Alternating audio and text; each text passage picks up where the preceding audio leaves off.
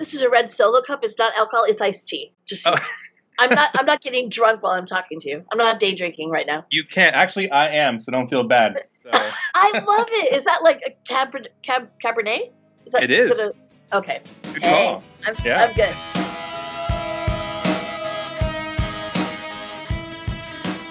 Welcome to Conversation on Tap, a podcast that seeks to promote intelligent dialogue in an age of echo chambers and self segregation. Pull up a stool, pour a glass of tasty beer, and join us each week as we discuss all the topics that you are told not to discuss in polite company. My name is Jose, and I am joined by Ramon Campamor, the host of Dad's Podcast Project. This week, I will be interviewing Robin Shelby, the woman who played Slimer in Ghostbusters 2. Um, so, Ramon, go ahead and just let us know a little bit about yourself before we dive into the podcast here. So, I am a machinist by trade. I am a father first and podcaster, YouTube creator, just doer of things. I I find myself always looking into just the most random things online and just going down that rabbit hole until I can figure out what's going on with it, such as programming or watching old movie clips.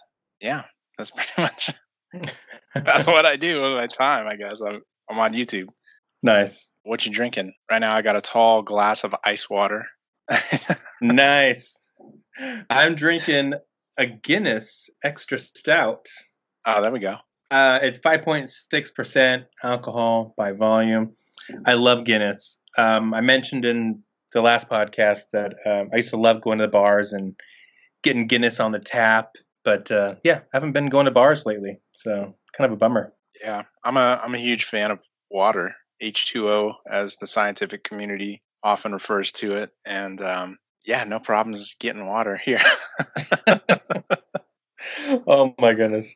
So, is it how tall is your glass of water? Oh man, I got it in one of these like Walmart High Sierra things. So I'm I'm thinking it's like 32 ounces. It's not even written on here. Yeah, I try to down like at least a gallon of water a day. So wow, that's a lot of water. It is. You are gonna get water wasted over there. hey, the kids are asleep. It's uh it's my time right now. yeah, time. Go crazy on that water.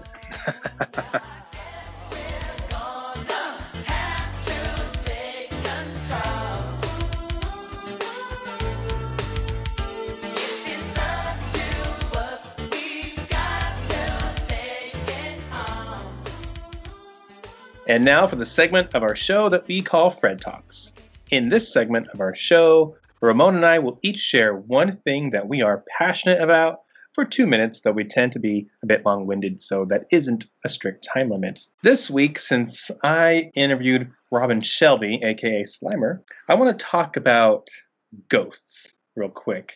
Uh, so, if you are a member of the Catholic Church, for example, uh, the church doesn't have a particular uh, stance when it comes to the existence of ghosts. Some say, yeah, ghosts are real. Others kind of err on saying, no, they're probably not. There's no definitive teaching, so you're free to believe as you will. Before I really dive in here, uh, one, ghost, the word ghost actually it has its roots in German, the German word for spirit, which is Geist. That's the origin of our word for ghost. Yeah. But it means spirits. There's in the church we would look at uh, three types of spirits. There's angelic spirits, demonic spirits, and then the spirits of the dead. To that third category, in the Old Testament, there are several examples of ghosts or spirits. So in First Samuel, the witch of Endor, she calls up the spirit of Samuel, the prophet. In Second Maccabees, Judah Maccabee, he meets the ghost of Onias, who is a high priest. So we already see ghosts in the Old Testament. In the New Testament, um, the apostles, some of the apostles, they um, go up the mountaintop with Jesus and they see the ghosts of Elijah and Moses. So those are spirits of people, not angels, not demons, but ghosts of people.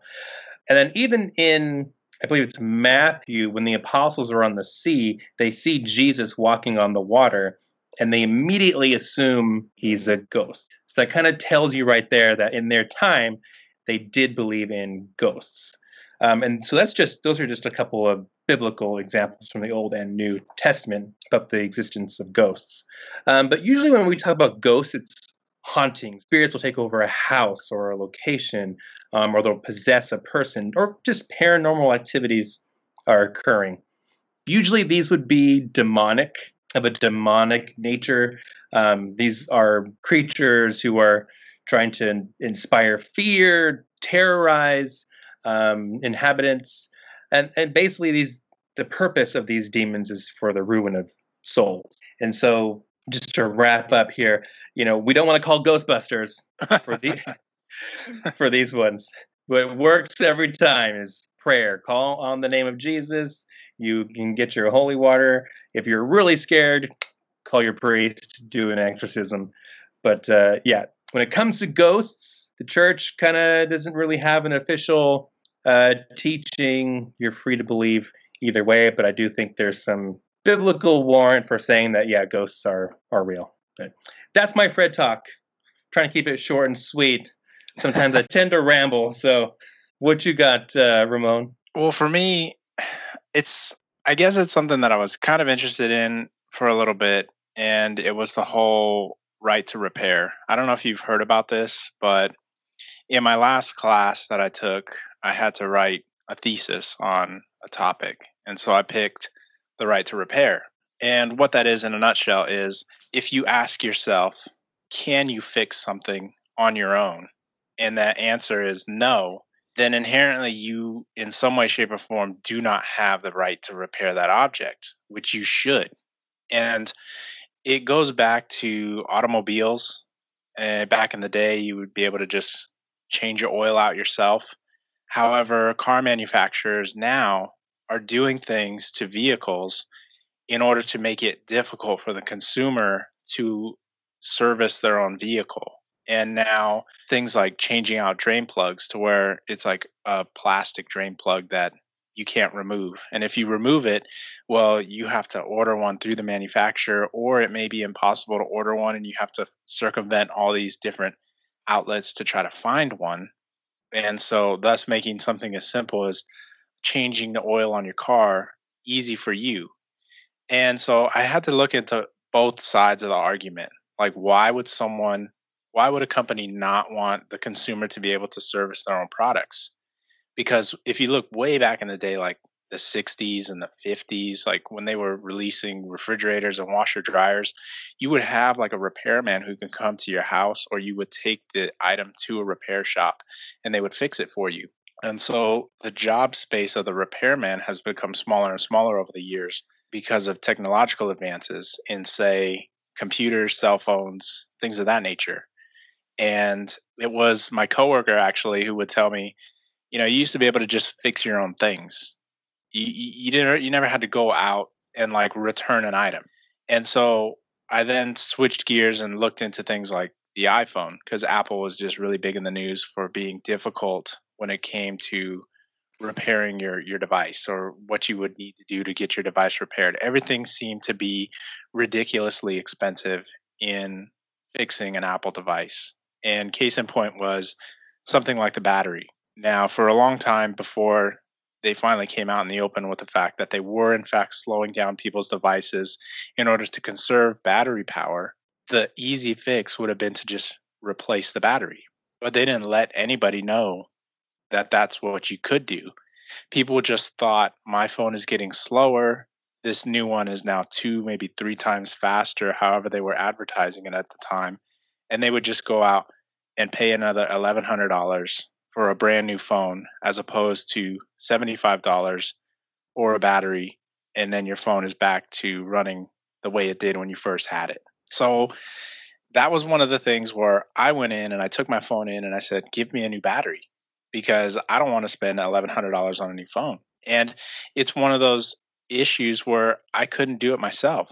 If I were to open the phone myself, it would void the warranty and if I damaged anything, I would be out my device completely. And I didn't think about this until I was trying to fix one of my son's toys. That even even something as simple as a toy where the batteries just don't work anymore. And I know how electronics work. I figure maybe a wire just is messed up. I'll just open it up real quick and take a look before we throw this toy away. Not only after removing all of the screws would the toy not come apart, but it was actually glued and then like clip sealed all the way around. So if I wanted to open it, I would need to break the toy in order to, to open it. So I, at the end, I just had to throw it away because it was done. And it's things like that, the inability to to be able to service your own devices that caught my interest. It's just the rabbit hole goes long and deep on this. From the I, I did mention from the manufacturer standpoint, they don't want consumers to injure themselves. They feel that, well, if you know Ramon is out there putting a new battery in his iPhone and he shocks himself, he might sue us and that's a big problem. If I want to get my car serviced, because the car, the automobile um, industry, they they fought this fight a long time ago. You can go to, you know, Bob's Auto Body Shop and get your car worked on for a third of the price that you could if you went to the dealership. And it's that competitive market that allows for competitive pricing. But with consumer electronics, you have to go to the manufacturer. Wow. That's a great Fred talk, Ramon, because it just shows you to the depth and degree that companies want to make their money and keep people who are handy from, you know, fixing their products. I am not handy at all. I would just go somewhere, you know.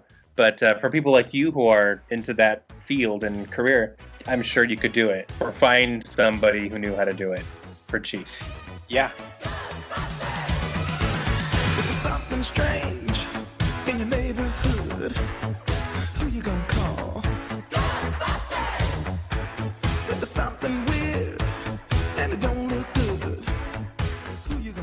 All right. So in this segment of our show, we are joined by the lovely Robin Shelby. Welcome to our show, Robin. Thank you. Thanks for having me. Before we begin, I just want to say that for me, this is super exciting because I grew up with Ghostbusters.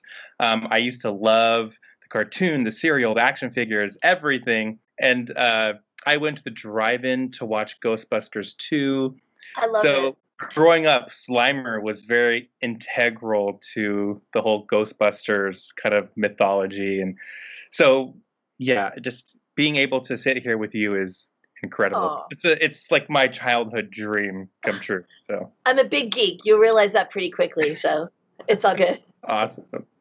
Um, and on that note, I, I just was taking a peek at your Instagram page and saw that you had posted that you're making a drink for Ghostbusters Day. What is that? Yes, it's called the Slimer. Um, and I just decided to share a, a recipe, a drink recipe that I came across, and it seemed perfect for, for Ghostbusters Day. So my husband and I shot it, um, and he edited it. He did, he did a great job putting it together. Uh, it's fun music. It keeps it fun and light, and the drink is really good too. So go to my Instagram um, and and check it out, and um, yeah, make the drink. It's perfect. It's a very sweet drink. So yeah, I'll be having a, a Slimer drink, watching the movie probably myself over here. So Well, I'll be doing the same thing then. I'll, I'll Good. take your recipe there. good, good. So for for the sake of our listeners, just take a minute maybe and let us know your background, your bio. Um, I started out um, as a kid doing musical theater and fell in love. I was about 11. I did my first show. Um, I was in like sixth grade um, and just immediately was taken with it. It was kind of an escape when I started doing theater. Um, my, my parents were, every kid, so many kids have been through divorce. My parents are getting divorced. That was my kind of creative escape that I could go to and, uh, and, and have fun. And that's where it all started. From there, I, I wanted to pursue it professionally. And by the time I was 16, I was getting paid to do theater. I was doing professional theater. And I've done a lot of musicals. I love doing musical theater. It's, it's really my favorite. So you mentioned that you got into acting. What uh, caused you to catch that acting bug? You know, I, I, I think growing up, I used to watch old reruns of the Carol Burnett show. Watching old TV shows as a really little kid got me a sense of comedy and enjoying performance and watching other people being funny. And I that's kind of what got me into it. You are funny. You have a great vibe and everything about you. So you're You're sweet. Thank I- you. so you're in acting, you're doing some musicals, theater. How did you get into movies? So I know you were involved with Willow, right? What did you That's do in exactly- that movie? That's how I got involved. Um, I was living in the Bay Area uh, near San Francisco, um, in a town called San Jose, and I went to went to high school in Sunnyvale, California. Went to Fremont High. Hello, Fremont High people. Um, and and I, I just submitted my picture resume to an agent in San Francisco, the city of San Francisco, and they started sending me on some auditions. And one of them happened to be for a movie called Willow. Um, and it was basically a troll that uh, gets torn apart. He meets Willow on the top of a bridge and gets eaten by a two-headed hydra monster.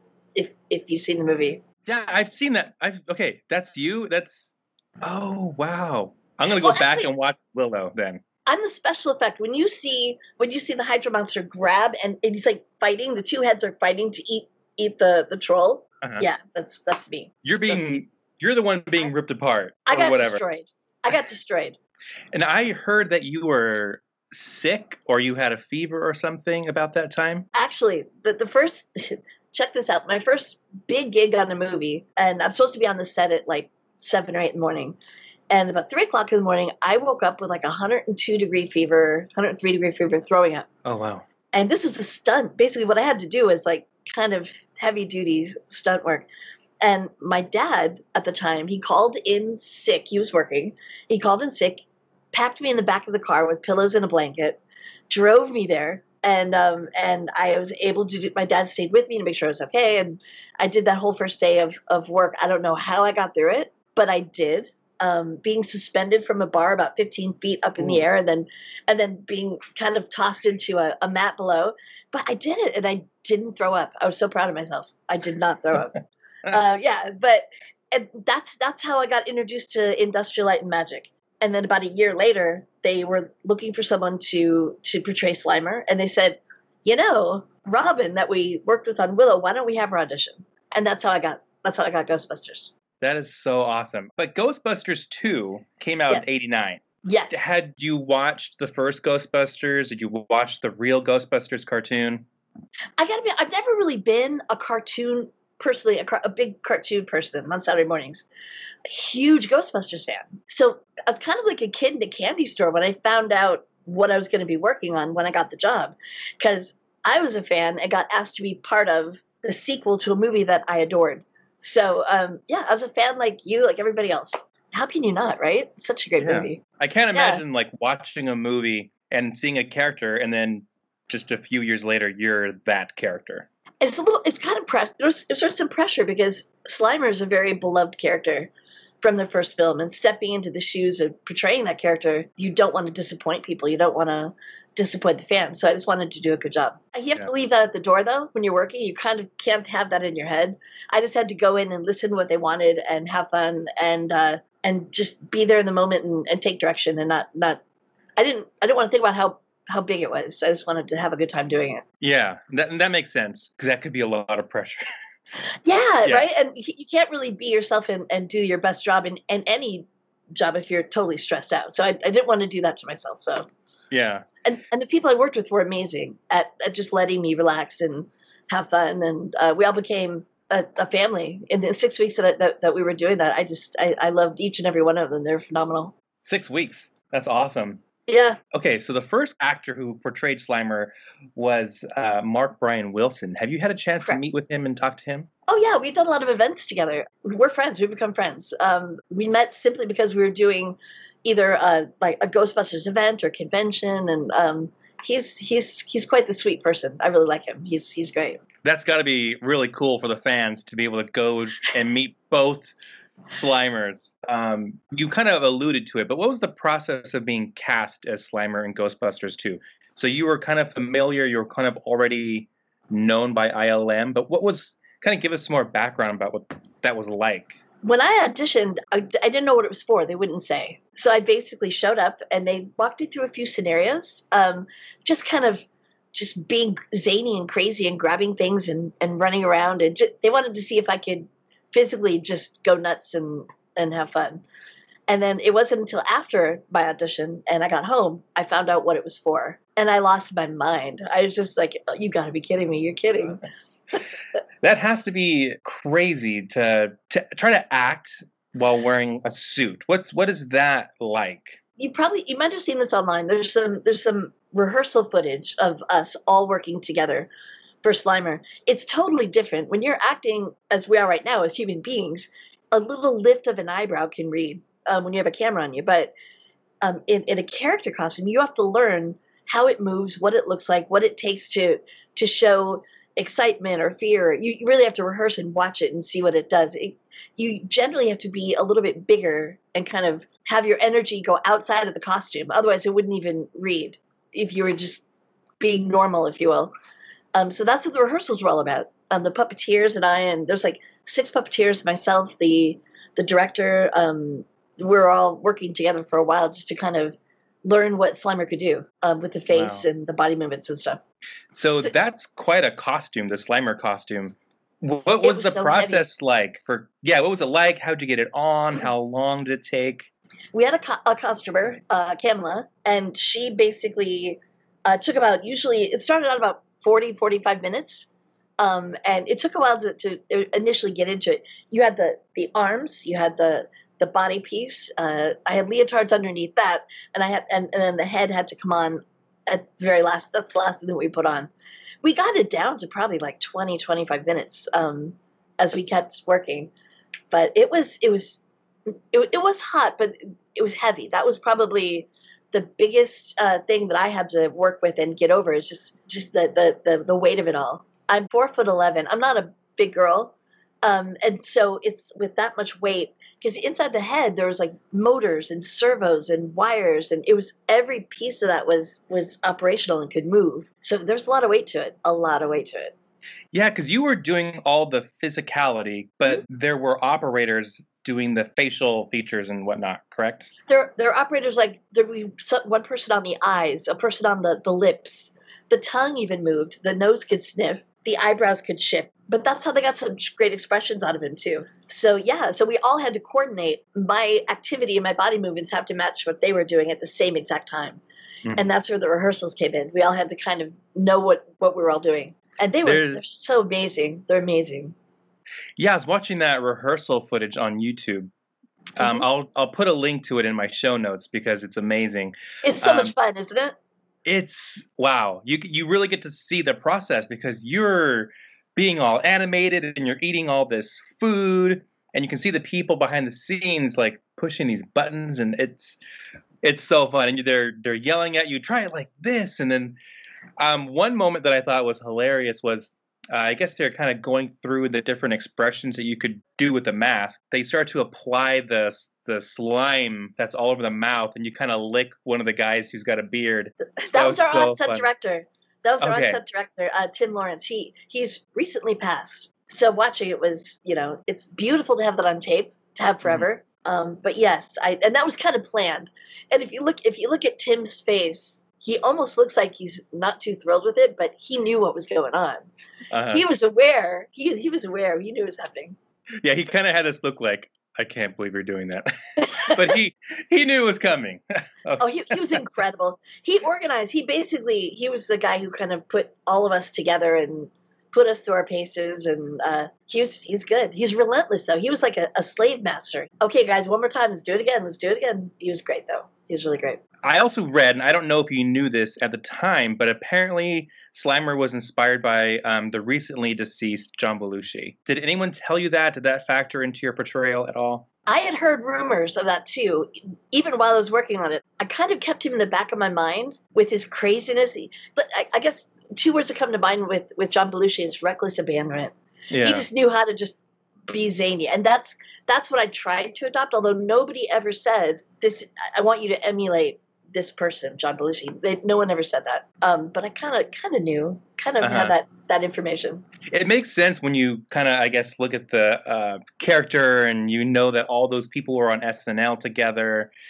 That makes it makes a lot of sense. And then actually, I had a follower um, on Twitter, Holly Rodriguez.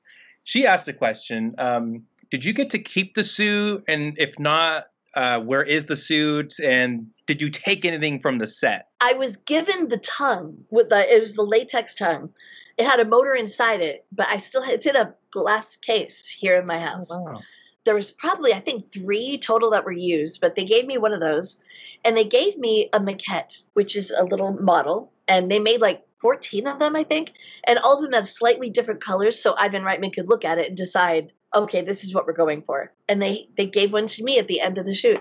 It's been through two major earthquakes, and it's still around. It's still okay. But hopefully there are no major earthquakes that Oh, will dis- no, no. disturb that. With everything else going on, that's all we need right now, right? No. Well, no, it is no. We're 2020, so I know. Bring it on, right? Yeah, get it all out right now. the thing I observed was that uh, Slimer has more of a story in Ghostbusters 2 than in the first one. And the, and actually Slimer in Ghostbusters 2 is more animated and it has more expression, I guess, than in the first one. Did that make it more fun for you to portray the character? I really tr- I tried not to even have it in the back of my mind what they did with Slimer in in 1 mm-hmm. because I knew that they had some ideas of what they wanted on Assignment for Two, and I just had to listen to what Tim Lawrence was was saying on the set and, and give them what they wanted. You're right, Slimer did change. Um, even the look of him is a little bit more um, kid friendly, if you will. A little, mm-hmm. little bit more, more like the cartoon. I think it was inspired by the Ghostbusters, um, by, by the cartoon Slimer as well. Mm-hmm. Um, if you notice, he's a little bit friendlier um, in Ghostbusters two. He's trying to be more helpful yeah. um, in, in, in Ghostbusters 2. Um, so that that kind of evolved a little bit from from one to two. Yeah, I love that moment in Ghostbusters 2 when you're um, as Slimer driving the bus. Yeah. What was that like? Well, I, I wasn't obviously really driving a bus, but um, Yeah. I, I kind of had the hat on and, and a wheel, and they put obviously me into the, the what they'd already shot with the real bus. Uh-huh. Um, that was that was so much fun. There was a scene that got cut. Everyone knows Slimer picks up Lewis, but what they not everyone knows is that Slimer actually drops Lewis off Mhm. and gets off the bus with Lewis, wanting to go Oh. with him. And and Lewis uh, basically says no, and he goes, "But with those arms, we need to go bowling sometime." Um, and and he licks licks Lewis and, and flies off. He gets all happy because they're going to get together and go bowling. But yeah, he actually he, he picks them up, and you kind of wonder well, what happened. So that that scene kind of Uh-huh. for time, I guess it got cut. But it was that that scene was so much fun to shoot getting off the bus, and they had already shot Rick Moranis, who's my idol. He's brilliant Oh, simply good. brilliant. Like one of my all-time favorites. Um, and they gave me the tape of what they shot in New York with him, minus Slimer, obviously. And I had to learn the timing and his dialogue, so I know exactly when to react um, to what was already shot. And I remember sitting in the hotel room listening to it about 200 times, and without exaggerating, and just kind of going through my mind and being ready for the day of shooting. And everybody was just on, like the puppeteers, and everybody just came together. And I think that day, at the end of that that day of getting off the bus, everybody just stopped and applauded each other. I'm so bummed that that got cut. I mean, it happens in every film. It happens, but I would love to see it put together. So ILM, if you're listening, Sony, if you're listening, I would love to see that put together because it's just I think it'd be fun. Be fun to see. Yeah, I don't know why they don't put that on the deleted scenes Exactly. feature or something in, on one of the DVD Exactly. releases. That would be awesome. That would be awesome. Um, you mentioned Industrial Light and Magic, Mhm. ILM, and they're the creative geniuses who brought us Star Wars, of course. Yes. Um, what was that like to have to act against a blue screen with no characters, with um, a bunch of people all contributing to your performance, basically in the suit? Is that chaotic, or what's that like? No, it's not chaotic, and, they were so helpful. But it, it, that's where my acting background in theater came into play because you have to imagine a lot when you're in front of a blue screen, and the actor that that you're doing the scene with is not there. They've already shot their stuff, so it's basically it's just, uh, you have to put yourself in that scenario and. It's acting inside a latex costume, so it's difficult. But but I, I it's a fun challenge, and like I said, the people that I was I was working with, Tim and the whole crew did everything that they could to help me out and bring us all together and give the best performance out of everybody. So they made it really easy. Um, they really did. But yeah, you, you rely on your imagination in, in, in Uh-huh. situations like that. Sometimes you're looking at like a tennis ball on a wire, and that's Uh-huh. that's your eye line. And again, you're not looking at an actor, you're looking at a tennis ball, but you got to bring your acting ability with you.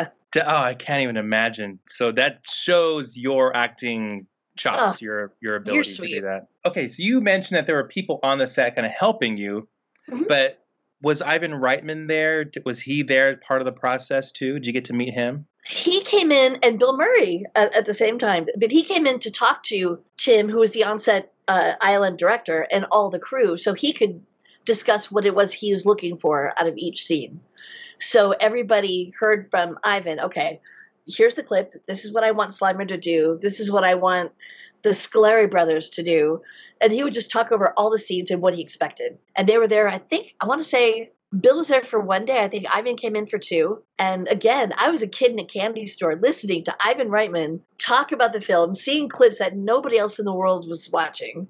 And I got to be part of creating this iconic, amazing character. So I just had to pinch myself half the time I was I was on the set. So yes, he did come in. He wasn't there while we were shooting. Um, Michael Gross, who was the executive producer, was on the set quite a bit while we were shooting. Um, and he was a great support as well. Um, he was there kind of giving feedback and and even coming up to me and, and giving me support, saying, You have one more in you, you can do this. All right. He was we became friends uh, after the film as well, and just an amazing man. Did you have a sense while you were working on this film that this would become iconic? That this would be like cult classic, I guess? The difference this is interesting because some people start on a film that's not a sequel, not knowing that it's going to blow up and become an iconic film. Now, Ghostbusters, I was coming into a sequel of a film that I already knew was already a, a cult iconic film that people loved. So it was a little different. I was hoping that the fans would be happy, but I kind of knew I was part of something big at the time just because of the franchise, what it was. Like I said, I saw that movie at the drive-in. I must have been Oh. like five years old, and that movie actually scared me more than I was going the to ask first one. at, at, at five, what was your reaction to some of the scenes? Oh, that um, Vigo totally scared me. Like his, five. Yeah. yeah, and then the the ooze, that kind of bubbly stuff coming up, Yep. and how it kind of fed off people's emotions. That freaked me out. The whole underground river of that was horrifying, but I loved it. Did the I like being brothers? scared. Did the did the courtroom scene freak you out, or no? That didn't that didn't scare me. No. Okay. Cool. I don't know why Cool. that didn't scare me, but this painting did. So random. And he But- shot Vigo. The the the guy who is playing Vigo shot right next to me, basically all on ILM soundstage for the most part. So we were all together. The same with Jim Thai, who did the Statue of Liberty. Um, we Oh. all were shooting within, you know, just like feet of each other almost. Did you get to meet those guys then? Oh yeah, oh definitely. Like Jim Thai and I, uh, he also he was he, he did the Statue of Liberty. He did the Ghost Jogger. He's wonderful. We were both two kind of unknown actors working on this film together, and we had a bond from the very beginning because we were both kind of oh wow look what we're doing. We're we're new. We're just kind of um, excited together. We became we're, we talk to each other today. We're we're really good friends. Um, so yeah, so we, we definitely got to know each other really well. He's great. He's an amazing guy. That's cool. Um, and then one of the other videos I watched on YouTube because I, did- I did my research before coming Yes, into you this. did. You're good. Um, oh, thank you. Um, I watched your interaction with Bill Murray. That was so adorable. You're like this petite 19 year old, right? Yep. And you could just tell you were starstruck by Bill Murray. What was that like? I was Uh, like I said, came in the candy store looking at, and I am I'm a huge SNL fan. I was then. Um, Yeah. I've been an SNL fan forever, and you're looking at like Bugs Bunny in front of you live. You know, it's like it's it's Yeah. that kind of reaction, like oh my goodness, and um and I just so respect his his comic ability, and he's amazing. There are people that look at that tape and they insist that Bill Murray was trying to flirt on the set. Ah, I, I think I think he was just being random and just being Bill Murray. But he did physically pick me up. I don't know if you saw that in the he- yeah. He, goes he goes, Hey, can you take a fall? And he just and he, and he picks me up, lifts me over his head, Uh-huh. um, and then he and then he puts me down and he goes, Okay, get into the costume as if I'm playing Slimer. And he he's just so silly. And that night that he was there, I tell this story all the time. It's so much fun. He kind of brought in music and drinks and turned the whole soundstage into his own personal little party at ILM. Again, kid in Wow. the candy store. Couldn't believe I was part of that. That's amazing. I love Bill Murray, and he, he's someone who's become iconic in, in. Hollywood. Oh, He's so random. He's so you just and p- people probably figure this out.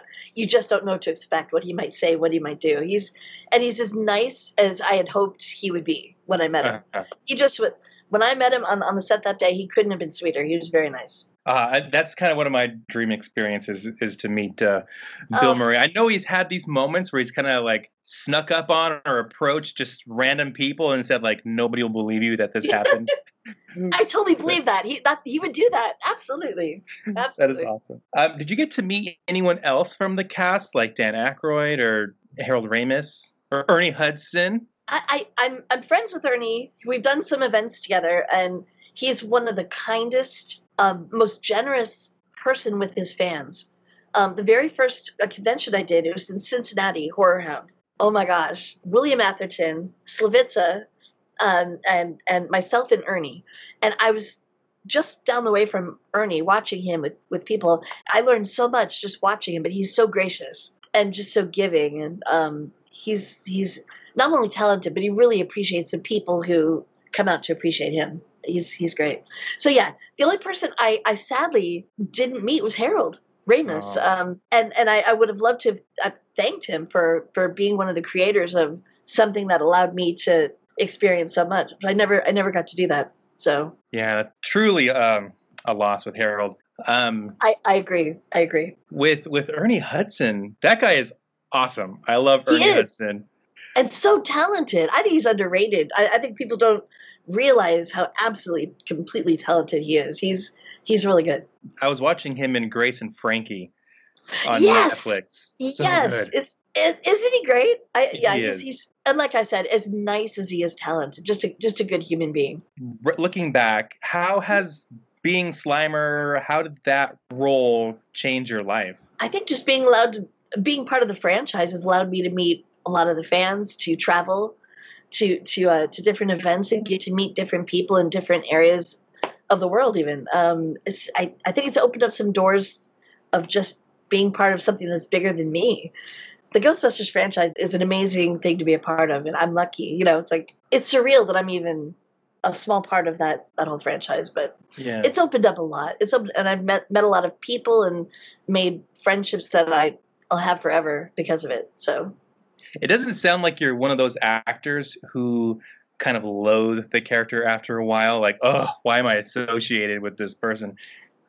That's not you. I no, I kind of don't understand an actor if if it's brought you um some money and fame and allowed you to work and is part of who you are. Um, why why would you not embrace part of part of your history and part of who you are and part of your work? I'm I, I'm I'm I'll always embrace no matter what happens. I'll always embrace Slimer and and being part of it. I just yeah, that's just me. Yeah, and and I have okay. Full disclosure: 2013, which Mm-hmm. was seven years ago. I actually got to meet you and talk with you, and I interviewed you for my buddy's podcast, Toxic Graveyard. And what city was that in? This was at the LA Days of the Dead convention. Yes, of course, of course, of course, of course. Yes, I remember that. Okay, I got it. Yes, hopefully I, I was okay for you to, to, for the interview. Is that right? Oh yeah, it was you were awesome, and that's why I'm like, ooh, I, I should revisit talking to you for my own podcast. That's how I. Okay, that's Do I look met. Got it. familiar? Okay. yes, actually, the minute you- the minute you place where it was, yes, yes, I I know exactly. That was um, it was crazy because with Days of the Dead, it's obviously very horror themed, right? Yeah. And Slimer, it, it, the character that I played, it didn't quite seem like it. It kind of fit that that genre, that niche that was there. Yeah. But but some of the nicest people were around there. But I just felt like a little out of place in that in that particular convention. But um, but I got to meet you. That was awesome. Yeah. likewise and that to me was like again it was one of these moments I'm like oh, i got to meet slimer Oh, robin i got to meet robin you're so sweet. You're so- my mom you're was all excited because um yeah she fed my ghostbusters obsession so she's like oh we got to meet her. So that was cool. Oh, your Um, mom sounds great. Your mom sounds cool. oh well thank you. So you then i'm sure you've been doing the convention circuit meeting fans and telling your story. What's it like to go from convention to convention and meeting fans and telling your story? Well, you know, I haven't really done any conventions for a little while because of you know what's going on in the world right now. But it's so much fun. Um, it can be a little exhausting Mhm. because when you're paying attention and focused for nine hours straight yeah and, and not really taking a break and and with me if i'm at a convention and i'm meeting I'm meeting fans of Ghostbusters, I last thing I want to do is not be there to pay attention. And it would be rude if I didn't. And and so it's kind of physically and emotionally exhausting, just kind of not taking a break for nine hours and and being you know present for for nine hours with each person. But Yeah. but it's, it's always it's a good tired. Like when i go home from a weekend convention it's always um i, I just I, I flop on the bed and sleep for like 14 hours. But it but it's always good. But i always have fun doing it too. I kind of miss it. It's going to be a little while before i'm going to do another convention i have a feeling. Yeah. Yeah. um but uh, maybe next year i had to cancel everything through 2021 and there's like three i think there, i had three set up and and basically they're all they're all postponing. And if, i don't know if i feel comfortable being in a or anyone would feel comfortable being in a crowded convention center and even flying on a plane. It's just not something i i want to take the chance to do right now. But as soon as it's safe i'm hopefully going to be there back with the fans sometime soon. I miss it. I really do. Yeah, and I'm sure your fans miss you too. Oh, I've kept in touch on Facebook and Instagram and and you know and, and Twitter. I, I I'm pretty active with uh, just just checking in with people and chatting with people on on those platforms. So Yeah. they don't miss me too much. I'm I'm kind of sometimes I I bug them a little bit too. So it's all good.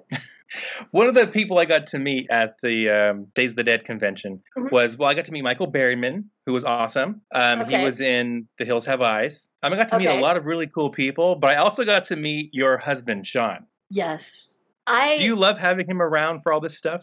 I adore him. Are you kidding me? I absolutely adore him. He's he's so supportive, um, and he's a talented actor in his own right. Uh-huh. He's a, he, he he's a, an actor writer. I don't know if you've ever seen uh, like we have a web series. Uh, one is called Far from the Tree, and one is called Two Cops and a Car. Um, and he writes them, and he's so funny. The guy is good. I mean, he's, he's very very funny, and so I, I love kind of teaming up with him and coming up with creative things to do. Uh-huh. Um, so I'm, I'm I'm blessed. I'm blessed. He's he's he's a a funny, talented man that's totally supportive of what I'm doing. Yeah, that was what I what I picked up when I got to meet you guys. He was there with you, and he was just having so much fun. And uh, yeah, you both you both have a great energy and Oh, thank fun you. people. I also wanted to ask you, what's it like to meet people who are my age, our age, who watched Slimer when they were younger, but then also to Uh-huh. meet their kids, like this the next generation of Ghostbusters fans. What's that like? Oh, are you kidding? That's my favorite. Um, meeting parents who've grown up on the franchise and and they're three, four, five, six year old that's recently gotten into it. It's it's incredible. It's it's Oh. it's touching to know I'm part of their parents' life and now their their their kids' life, and hopefully their kids' kids' life. You know, they're going to grow up and pass it on to them too. It's it's amazing. It's it's like I said, it's kind of bigger than any one actor when you're dealing with a franchise like like Ghostbusters. It's it's it's incredible. It's a great feeling. Yeah, I can't wait to get my daughter. My daughter's only 19 months old, but when she gets older, Oh, introduce her to Oh, that stuff. so, So, cute. so you were in other movies though besides Ghostbusters. You were in um, Beverly Hills Cops 3. You were in Yes. Little Rascals in some stunt capacity. What when you do stunts, like what what kind of stuff are you doing like on Little Rascals? On Little Rascals, I don't know if you've seen the movie that there's like a go kart race. Yeah, it's been a Little long time. I was Spanky in the go kart race. Oh, In the really? yeah, yeah. And uh, obviously, you don't put a child in any kind of a dangerous situation. And um, I was actually, I was, yeah, I was asked to to step in and be a stunt double for for Spanky for that. Yeah, I, I, I'm not. I got to be honest. I'm more of an actor than a stunt. I don't consider myself a stunt woman. Really, you really have to have the the heart for that, and like, and just love putting yourself in that In danger. position. I'm kind of a, I'm kind of a, a big, I'm a big wimp. I, I really am. There's certain things that I that I'm, I'm totally cool with, and and doing the go kart, no problem. I did do a film uh, called The Fantasticks, which um, Oh. Was a smaller film, and I was a stunt double for Louisa. I got shot out of a cannon, but I was actually on a wire and went up to the top of the soundstage about 200 feet. Yeah, not fun. I can't imagine I it did would it. be. I did it, but it's like it's like you really have to live and breathe that. And I, you know, I I respect the people who can do some massive stunts that are, are crazy. I just I, I got to be honest. I'm definitely more of an actress. What are some other like acting roles that you've done that you, besides Slimer, that you really um, enjoyed and loved? That is a really good question. I think because we created it, I think um, the web series that we came up with, Far From the Tree, Uh-huh. I'm so proud of that because it kind of it, the idea, the shooting, the writing, the direction, like it, it all kind of came from what we were working on. So I'm really, really, really proud of that. It's loo- loosely based on my very crazy family. Um, I love them. I love them all, but it's Uh-huh. like it's it's them, you know, blown up to the nth degree. Um, Yeah. but it's I think when, when it's part of you, it, that's something that you're you're blessed to do, and and and I'm so proud of that. I'm proud of my husband for writing it. It was kind of a cool little with with Far from the Tree. I had the idea, and my husband took the idea and just ran with it, and just uh, wrote some episodes, and we started shooting it. So I would have to say I'd have to say I'm, I'm most proud of that, to be honest. Well, I'll have to watch it, and I will link it in the show notes for our Yes, listeners yes. to check out as yes. well. So It's that's um, cool. It's, it's just silly. It's silly fun. The episodes are like anywhere between a minute and a half and about six minutes, so they're easy to watch. It's not Uh-huh. like you're tied to the the monitor for three hours watching it. My husband says he, he writes he writes for people with ADD that can watch something quickly and and get back. Yeah, check it out. Let me know what you think. It's it's just silly Yeah. fun. That's all it is. Um, I kind of want to circle back to earlier when you mentioned Okay. theater.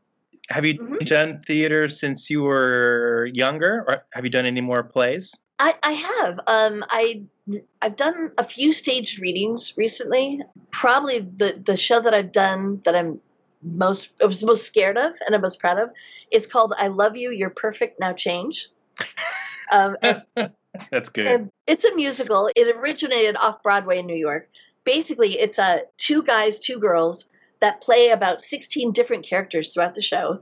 So it's almost like SNL set to music about Mhm. everywhere from dating to marriage to having kids to death. It's the whole gamut. It's such a challenge. I was so afraid to do it. When I got cast, I, I was like, I don't think I could do this. My husband's like, if it scares you, you should do it. And I'm so glad looking back, I learned so much. So yeah, I, I, I miss doing theater. I haven't done it for a while. And all the theaters, obviously, in LA are closed right now. Yeah. So it'll probably be at least t- into next year that I can even consider doing even a stage reading at this point. But a lot of people are doing uh, theater on Zoom, Oh. where they're doing readings of plays where you can be invited to watch, and then you'll see all the screens of all the actors. And I just watched one, To Kill a Mockingbird. Oh, actors cool. got together and, and did a stage reading uh, on Zoom. Yeah.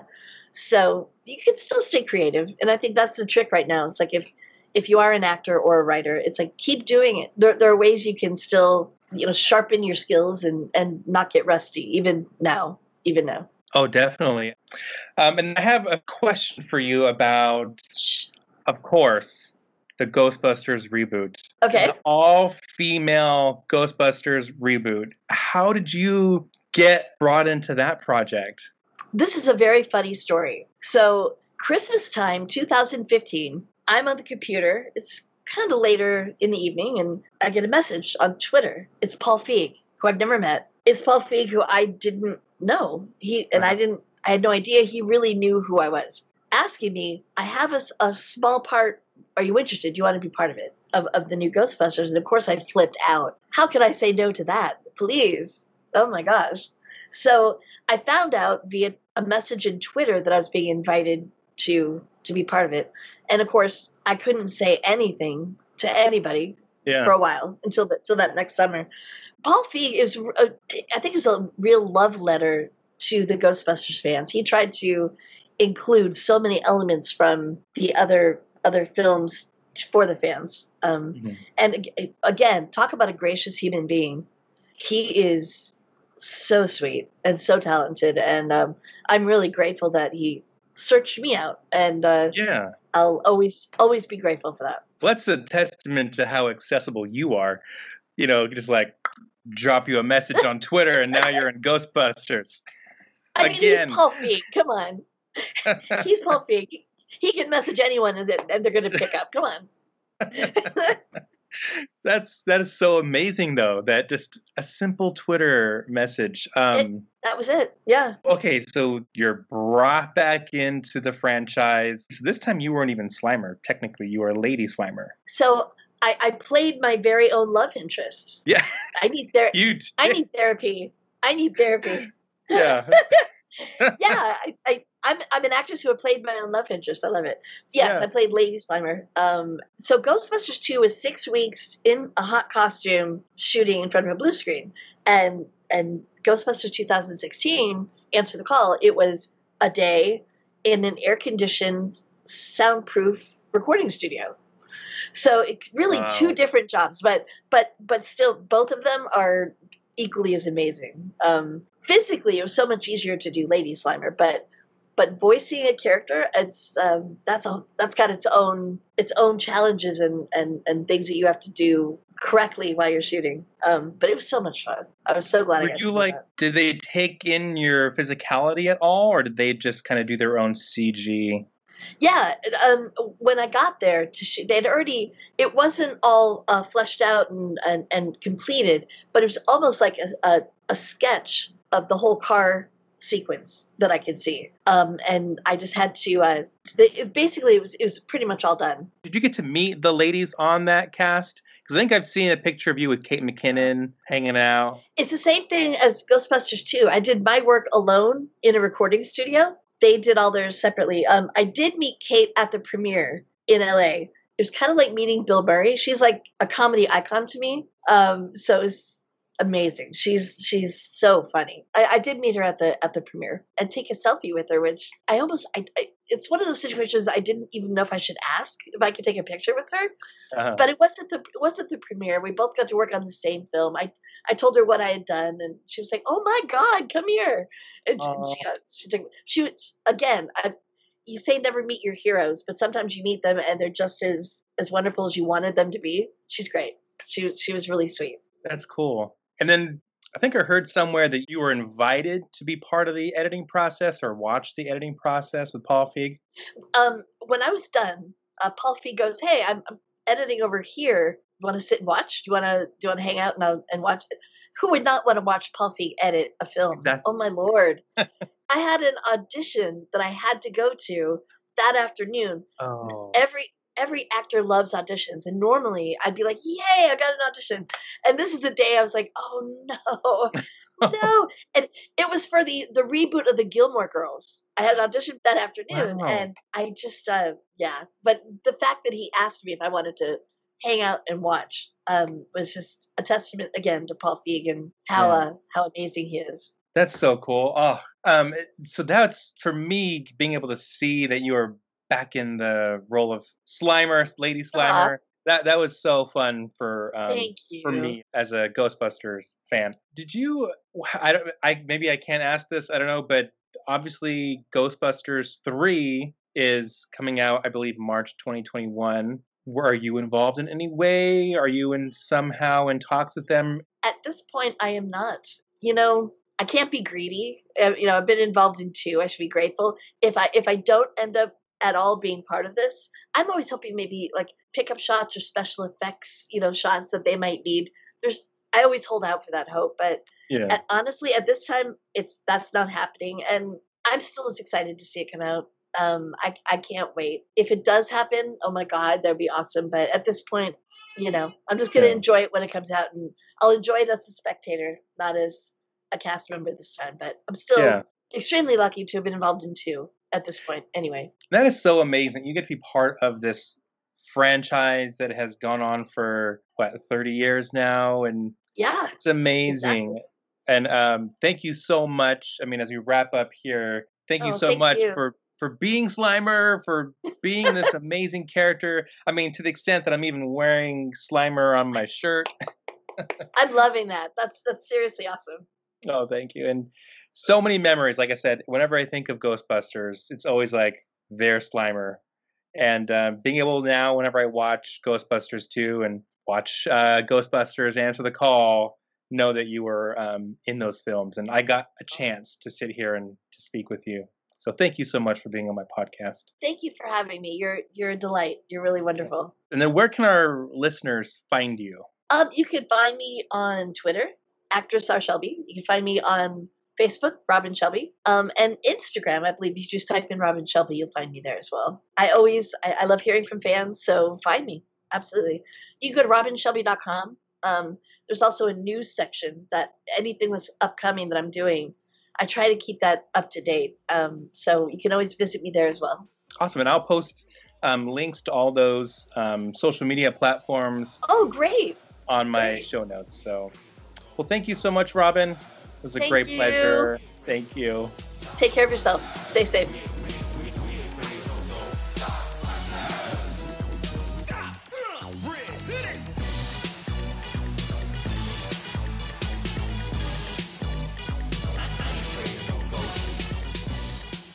All right. And in this segment of our show, Ramon and I are each going to discuss um, something we're watching or listening to or reading this week that we want to share with our listeners. Uh, Ramon, what do you have for us this week? Currently, I am watching, and this is not sponsored in any way, shape, or form. However, I've told my coworkers about this. Sometimes we suggest or we recommend shows, and it's like, yeah, it goes in one ear, out the other. But this is one that I, I get up on my soapbox and I tell these guys, you have to watch this. And the show is called Upload. It's an Amazon Prime show. It is pretty much taking the some of the ideas or some of the things from the series Black Mirror on Netflix, but it's putting it into a series. And the premise of the show is it takes place in the future. Majority of cars are all self-drive, self-driven cars where people just sit and they're at the whim of the vehicle. Uh, they can sleep in their car. They can do other things while the car is driving. And grocery stores are now cashierless. They're using robotic arms to scan your items and bag them for you. The the idea of the upload is that when you die, they upload your consciousness online or into some data stream and you go into a virtual afterlife. And it's riddled with advertisements, of course, microtransactions, which I'm curious like how can anybody pay for that when you're dead?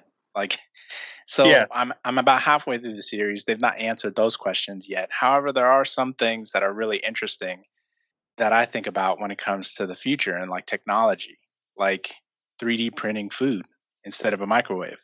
There's one scene that's not really spoilery or anything, but um, when being intimate, um, one of the characters asks if the person has protection.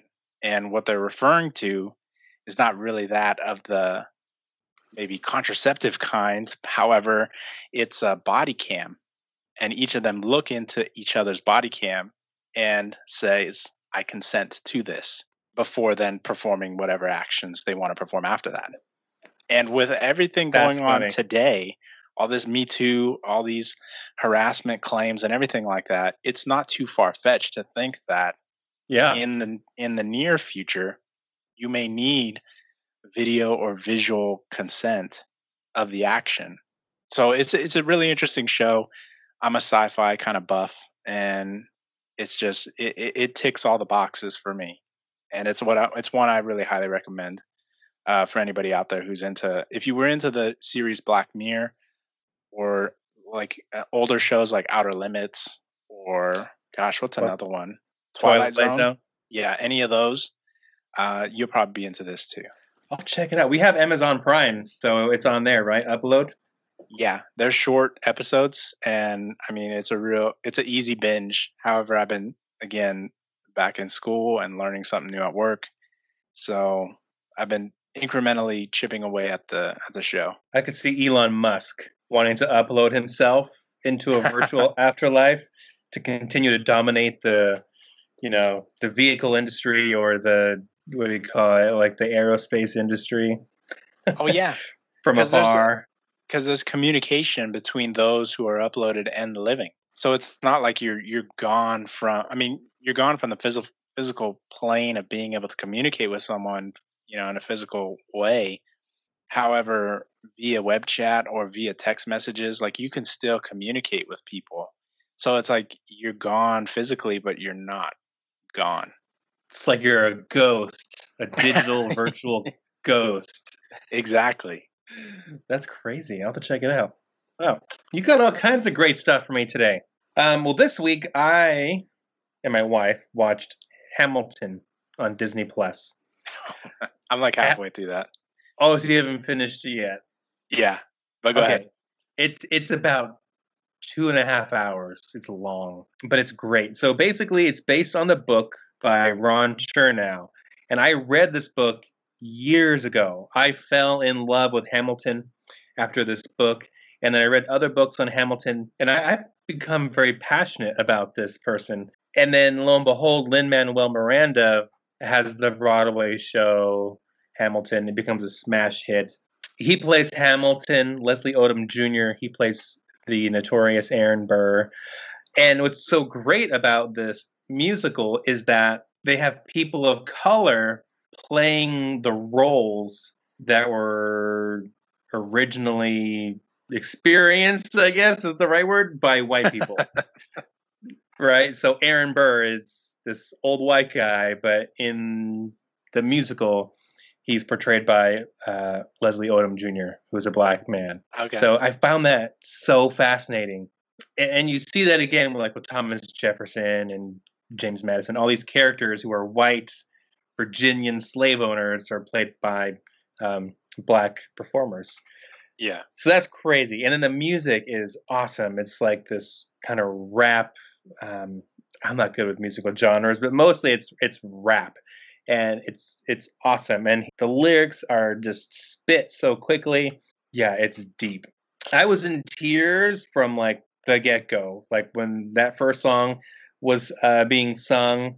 My favorite one is "My Shot," all the way to the end when uh, Hamilton does throw away his shot and he's killed by Aaron Burr in the duel. You know, Hamilton was fiercely anti-slavery, but you know his life was a little complicated. They kind of get into his affair and then how he was being extorted by the woman's husband, and then his political opponents tried to use that against him. And so then he wrote this pamphlet basically admitting to the affair, going through the letters, and being very candid and transparent with the affair, which Yeah. basically it cleared his name, but then it also killed his political career.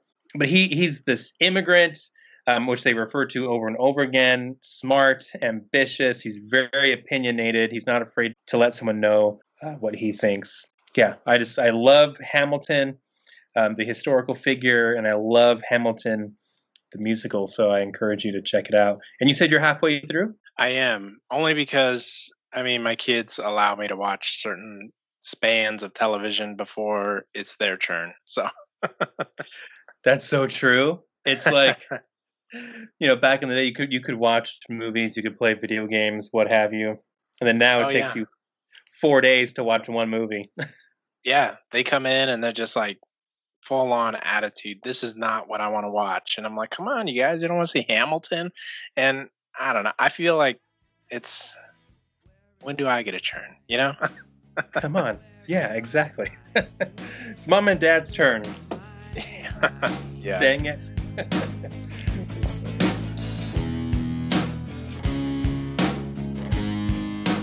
That's all for this week. Thank you so much for joining us on our humble little podcast. And thank you, Robin Shelby. You were an amazing guest. And thank you, Ramon, for being my co host today. You listeners could do us a huge favor by subscribing to our show wherever you listen to podcasts, such as Stitcher, Podbean, Google Play, or Apple Podcasts. And be sure to rate our show and leave a review. Your rating will help others find this show. And be sure to find us on Facebook, Twitter, and Instagram at Conversation on Tap. Thank you for listening, and we will see you next week. Cheers. Cheers, man. See ya. It's kind of hard to cheers from miles away, but I know. via Cheers. via web chat. yeah, exactly.